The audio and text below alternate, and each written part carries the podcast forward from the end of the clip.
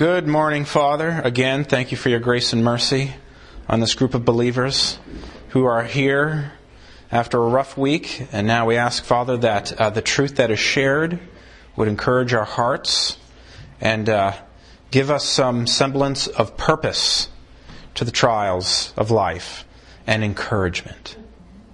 Thank you for your grace and mercy, Jesus. Use me to your glory. Get me out of your way that your truth would be lifted up. In Jesus' name, amen. Today is a very fitting day to glorify Jesus. He's the King of Kings and Lord of Lords. He reigns and rules over everything, and everything has a meaning and a purpose.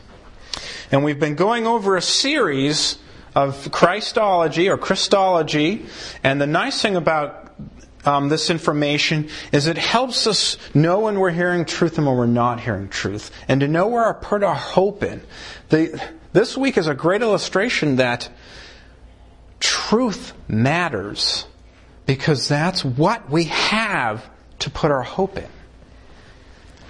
So, we're talking about Jesus now, and the Ligonier Ministry put out a statement of faith on Christ, Christology, and it's reminiscent of the historic Christian creeds, where Christians through the ages would come and battle against lies and false truths against who Jesus was, protecting the truth of what the Scripture said. And it's very important. Of course, this is what it says here. Instead of reading it to you, I've switched things around. I'm going to let the little video share it with you. And then we're going to jump into the last section of it, which is this. He's our prophet, priest, and king. And we're going to emphasize building his church, interceding for us, and reigning over all things. Jesus Christ is Lord. We praise his holy name forever. Amen. That is where we get our hope from. This is what brings meaning and purpose to everything. And I want to give you hope in something, and it's the most messy, most goofy-looking thing on the planet, and it's the church. The bride of Christ, the church of Jesus. There's a lot of confusion about it, but I want to give you some important points about it that can give us all hope. That Jesus is building his church. And that's what we're going to really spend our emphasis on. He's actively and presently working in Paw Paw, in Great Cacapon, in the Panhandle of West Virginia and beyond with his church. And I want to help you see the church, recognize the church, and of course we're going to use the Scriptures to do that, not any man's opinion. Matthew 16:16 says this, Simon Peter replied, "You are the Christ, the Son of the living God." And Jesus answered him, "Blessed are you, Simon Bar-Jonah, for flesh and blood has not revealed this to you, but my Father who is in heaven.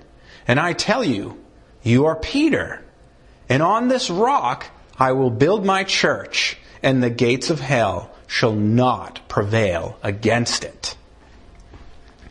I want to unpack this a bit with you. Of course, I am not a proponent of Catholicism who would spin this into apostolic succession. Do not sweat it. However, when Jesus said, "Did I not tell you you are Peter?" Peter means rock. It is a play on words. You're Peter. On this rock, the truth that Peter confessed, that Jesus Christ is Lord, the Son of the living God, I will build my church. This is the truth that builds the church. You are the Christ, the Son of the living God. That alone distinguishes the Christian faith from everything else in all the world, because this has so much meaning to us, because it's on this where we put our trust in salvation. We don't put our trust in works, we put our trust in the works of Christ. That's how we go to heaven. This is the beginning of it. And then when someone knows they're sanctified, saved, then they begin to bear this fruit of wanting to follow Jesus. But this is it. This is the beginning of it. But I want to help us see the church is described historically in two different ways, the visible and the invisible church.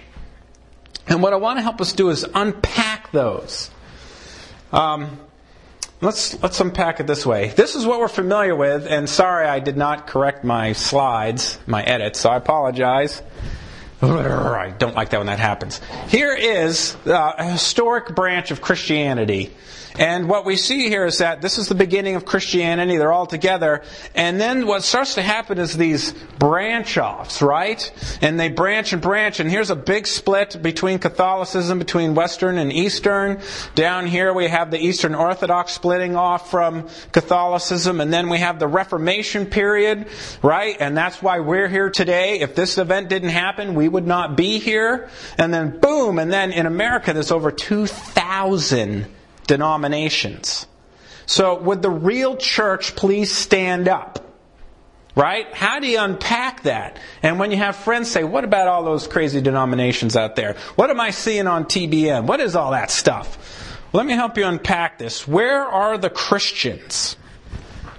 Well, before I hit the next slide, this church history is a loaded statement, meaning what all humans can look back on in this particular design is the organizations, the man-made organizations of people attempting to follow Jesus. So you got these Christians together, and it's like, well, now what? You believe in Jesus? You believe in Jesus? Well, now what do we do? Does God have any instructions for us? What does that look like now? Okay? So they get together. And they start saying, well, let's meet together on a regular basis. Okay, what do we do when we get together on a regular basis? Well, maybe we should read some of the letters of Paul or Peter, and maybe we should be taking our Old Testament with us, since the majority of the Christians were Jews in the first century. Well, okay, well then what? Because we're not supposed to practice the Jewish faith anymore, so what would that look like? Right? So then they get these organizations together, and that's what we have going on. It's just pretty much everybody's Christians. There's no denominations. You know, do you know Jesus? You know, how do you know you're going to heaven if Jesus Christ is Lord, right? You know, Christians used to be executed as atheists in the Roman Empire. As atheists. Because they would not say Caesar is Lord. They would say Jesus is Lord. And they say, if you don't say Caesar is Lord, if you don't say Obama is Lord, if you don't say the president is Lord, you will be killed in public.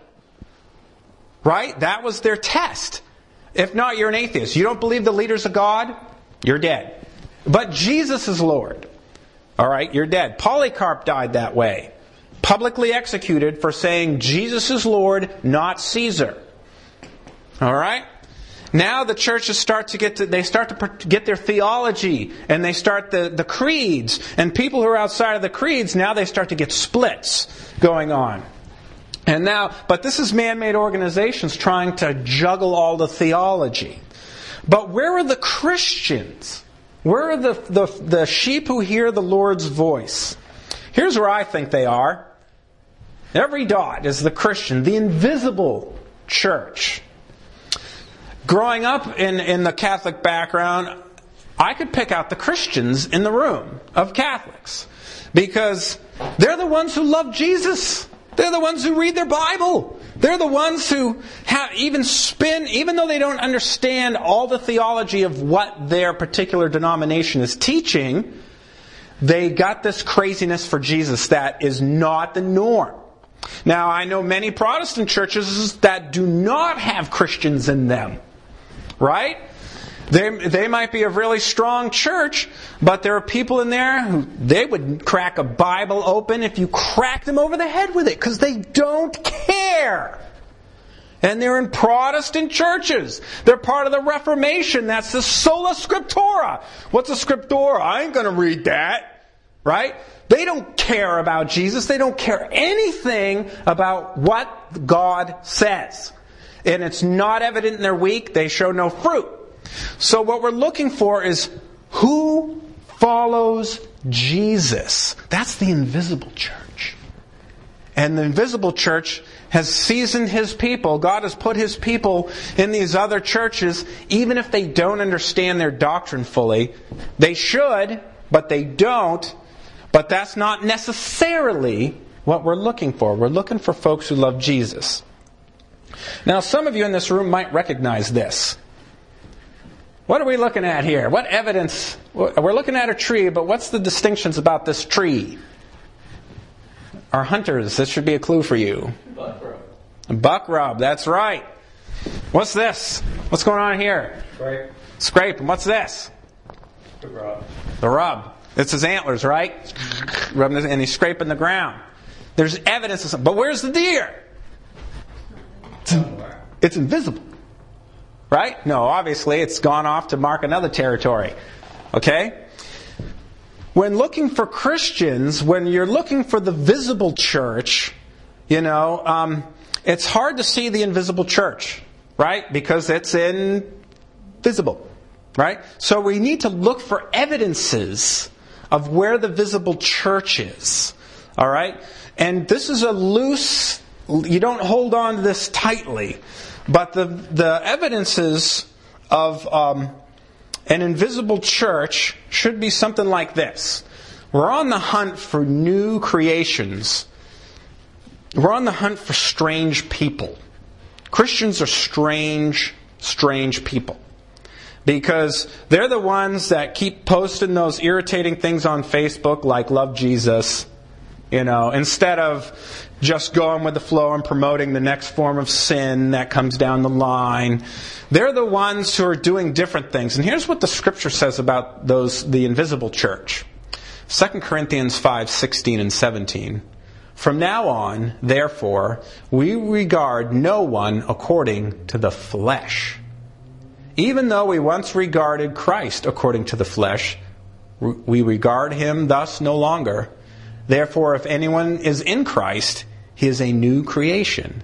The old has passed away. Behold, the new has come.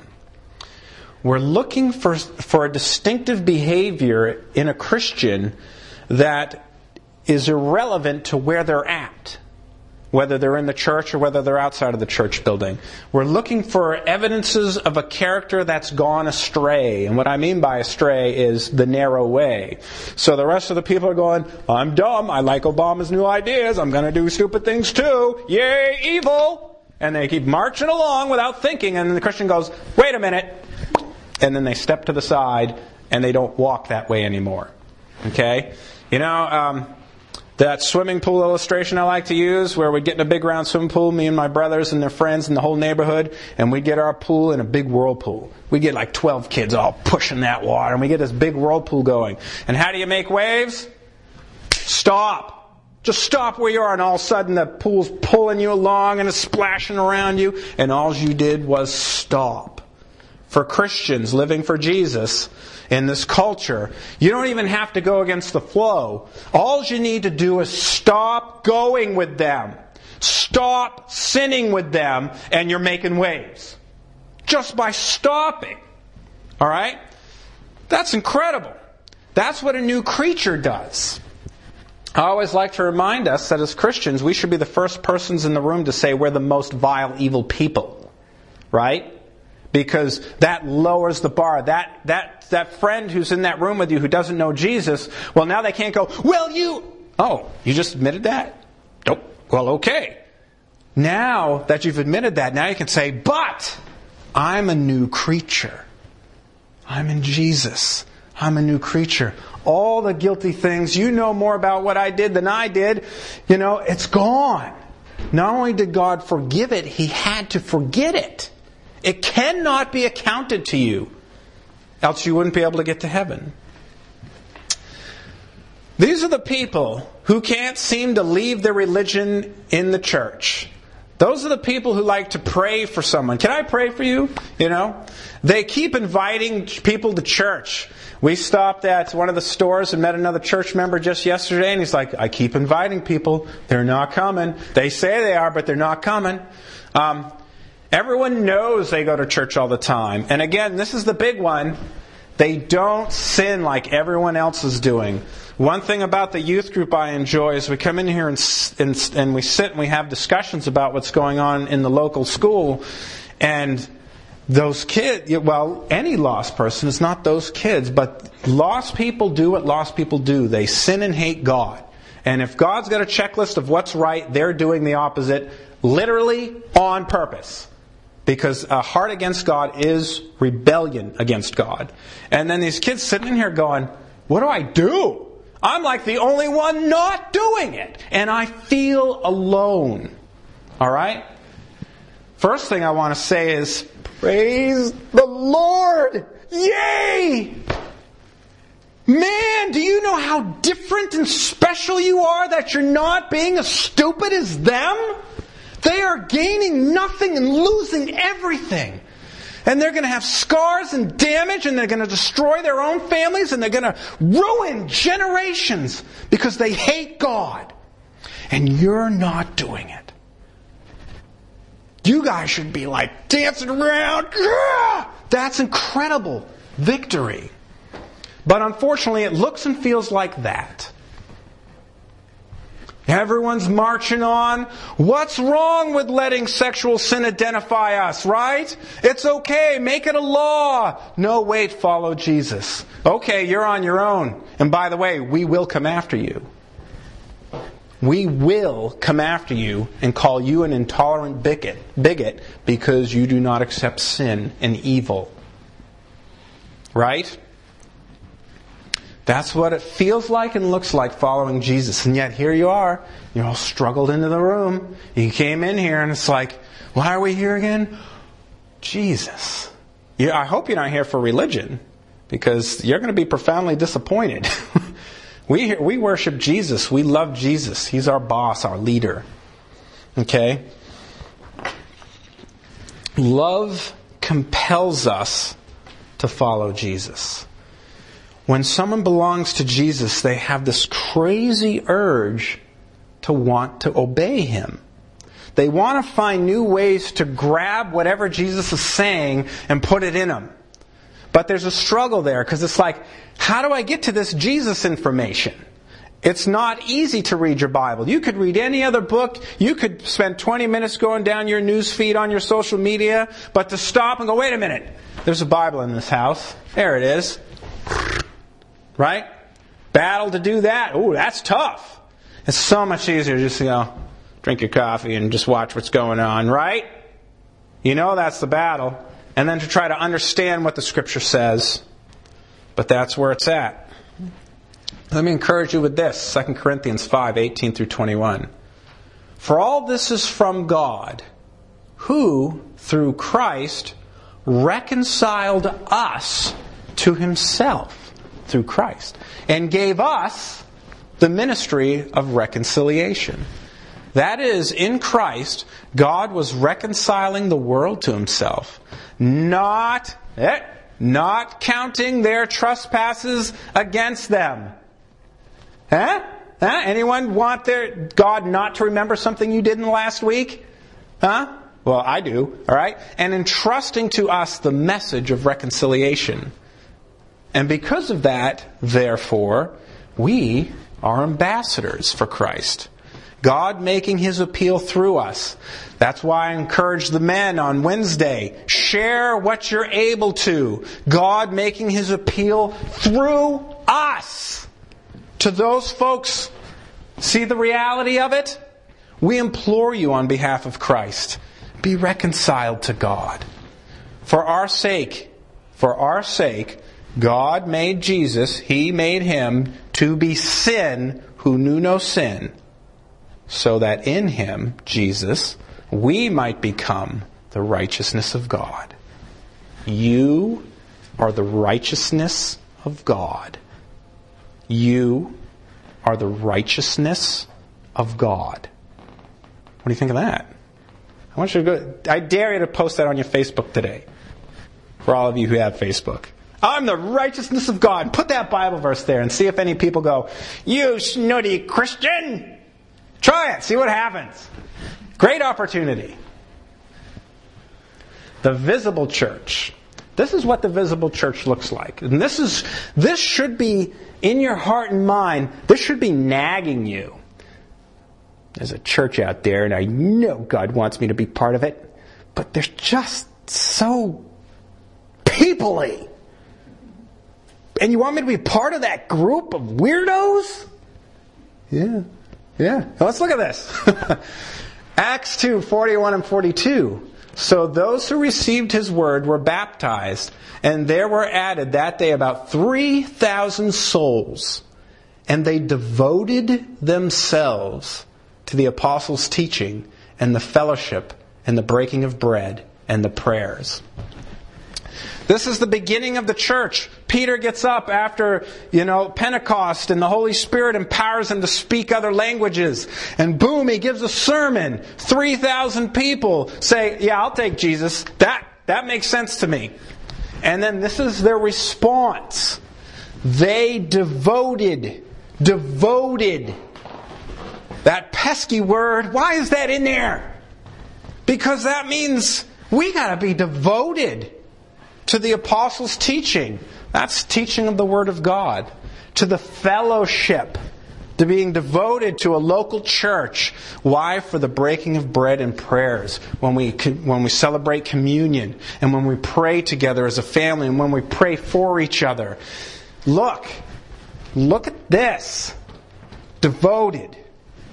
I serve Jesus. Where's the local church? I got to go be part of it. Period. Wherever it is, whatever it is, that's my command from Jesus. Yes, sir, I'm going to go find one, and I'm going to go get involved.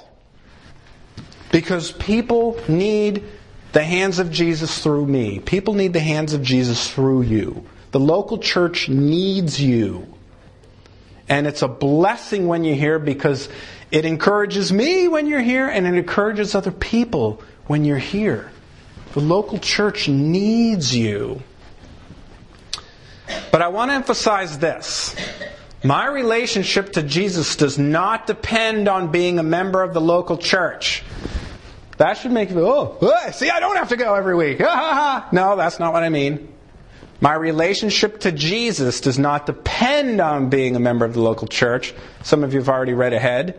However, my relationship to Jesus as my King, Lord, demands that I be involved in a local church. Not just a member, but involves.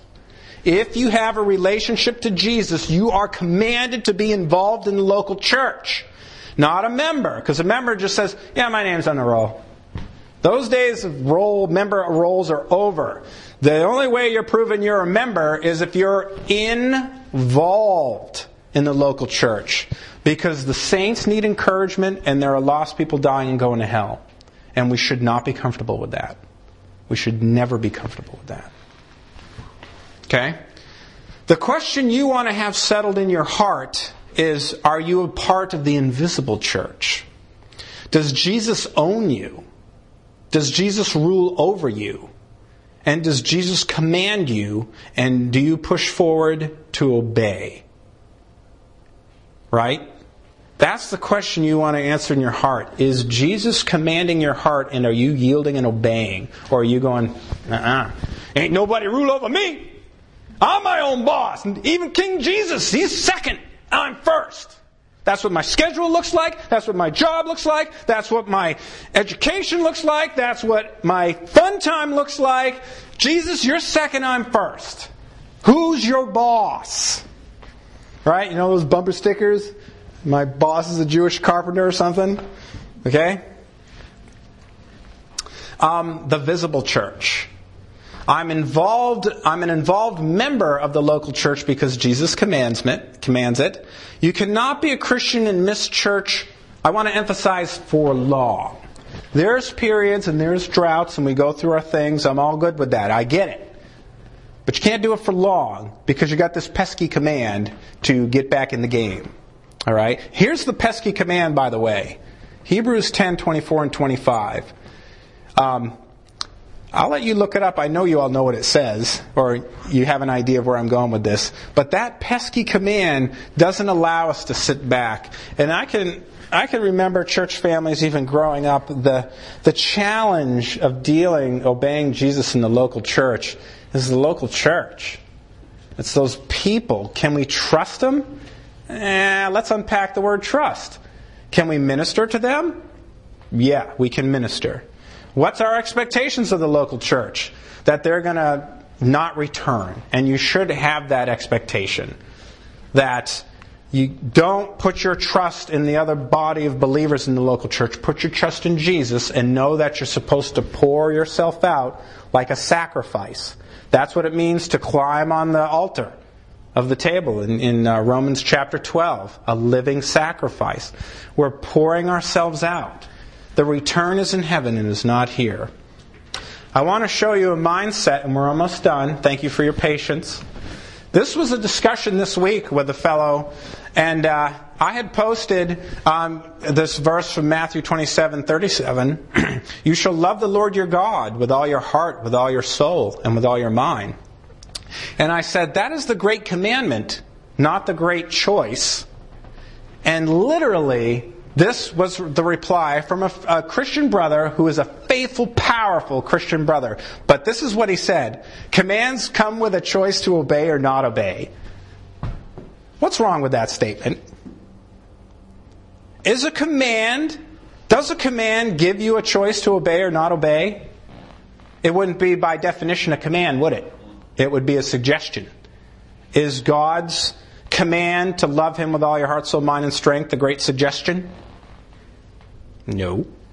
Is there an option for you to obey or not obey the great command of loving God with all your heart, soul, mind, and strength? Is it optional?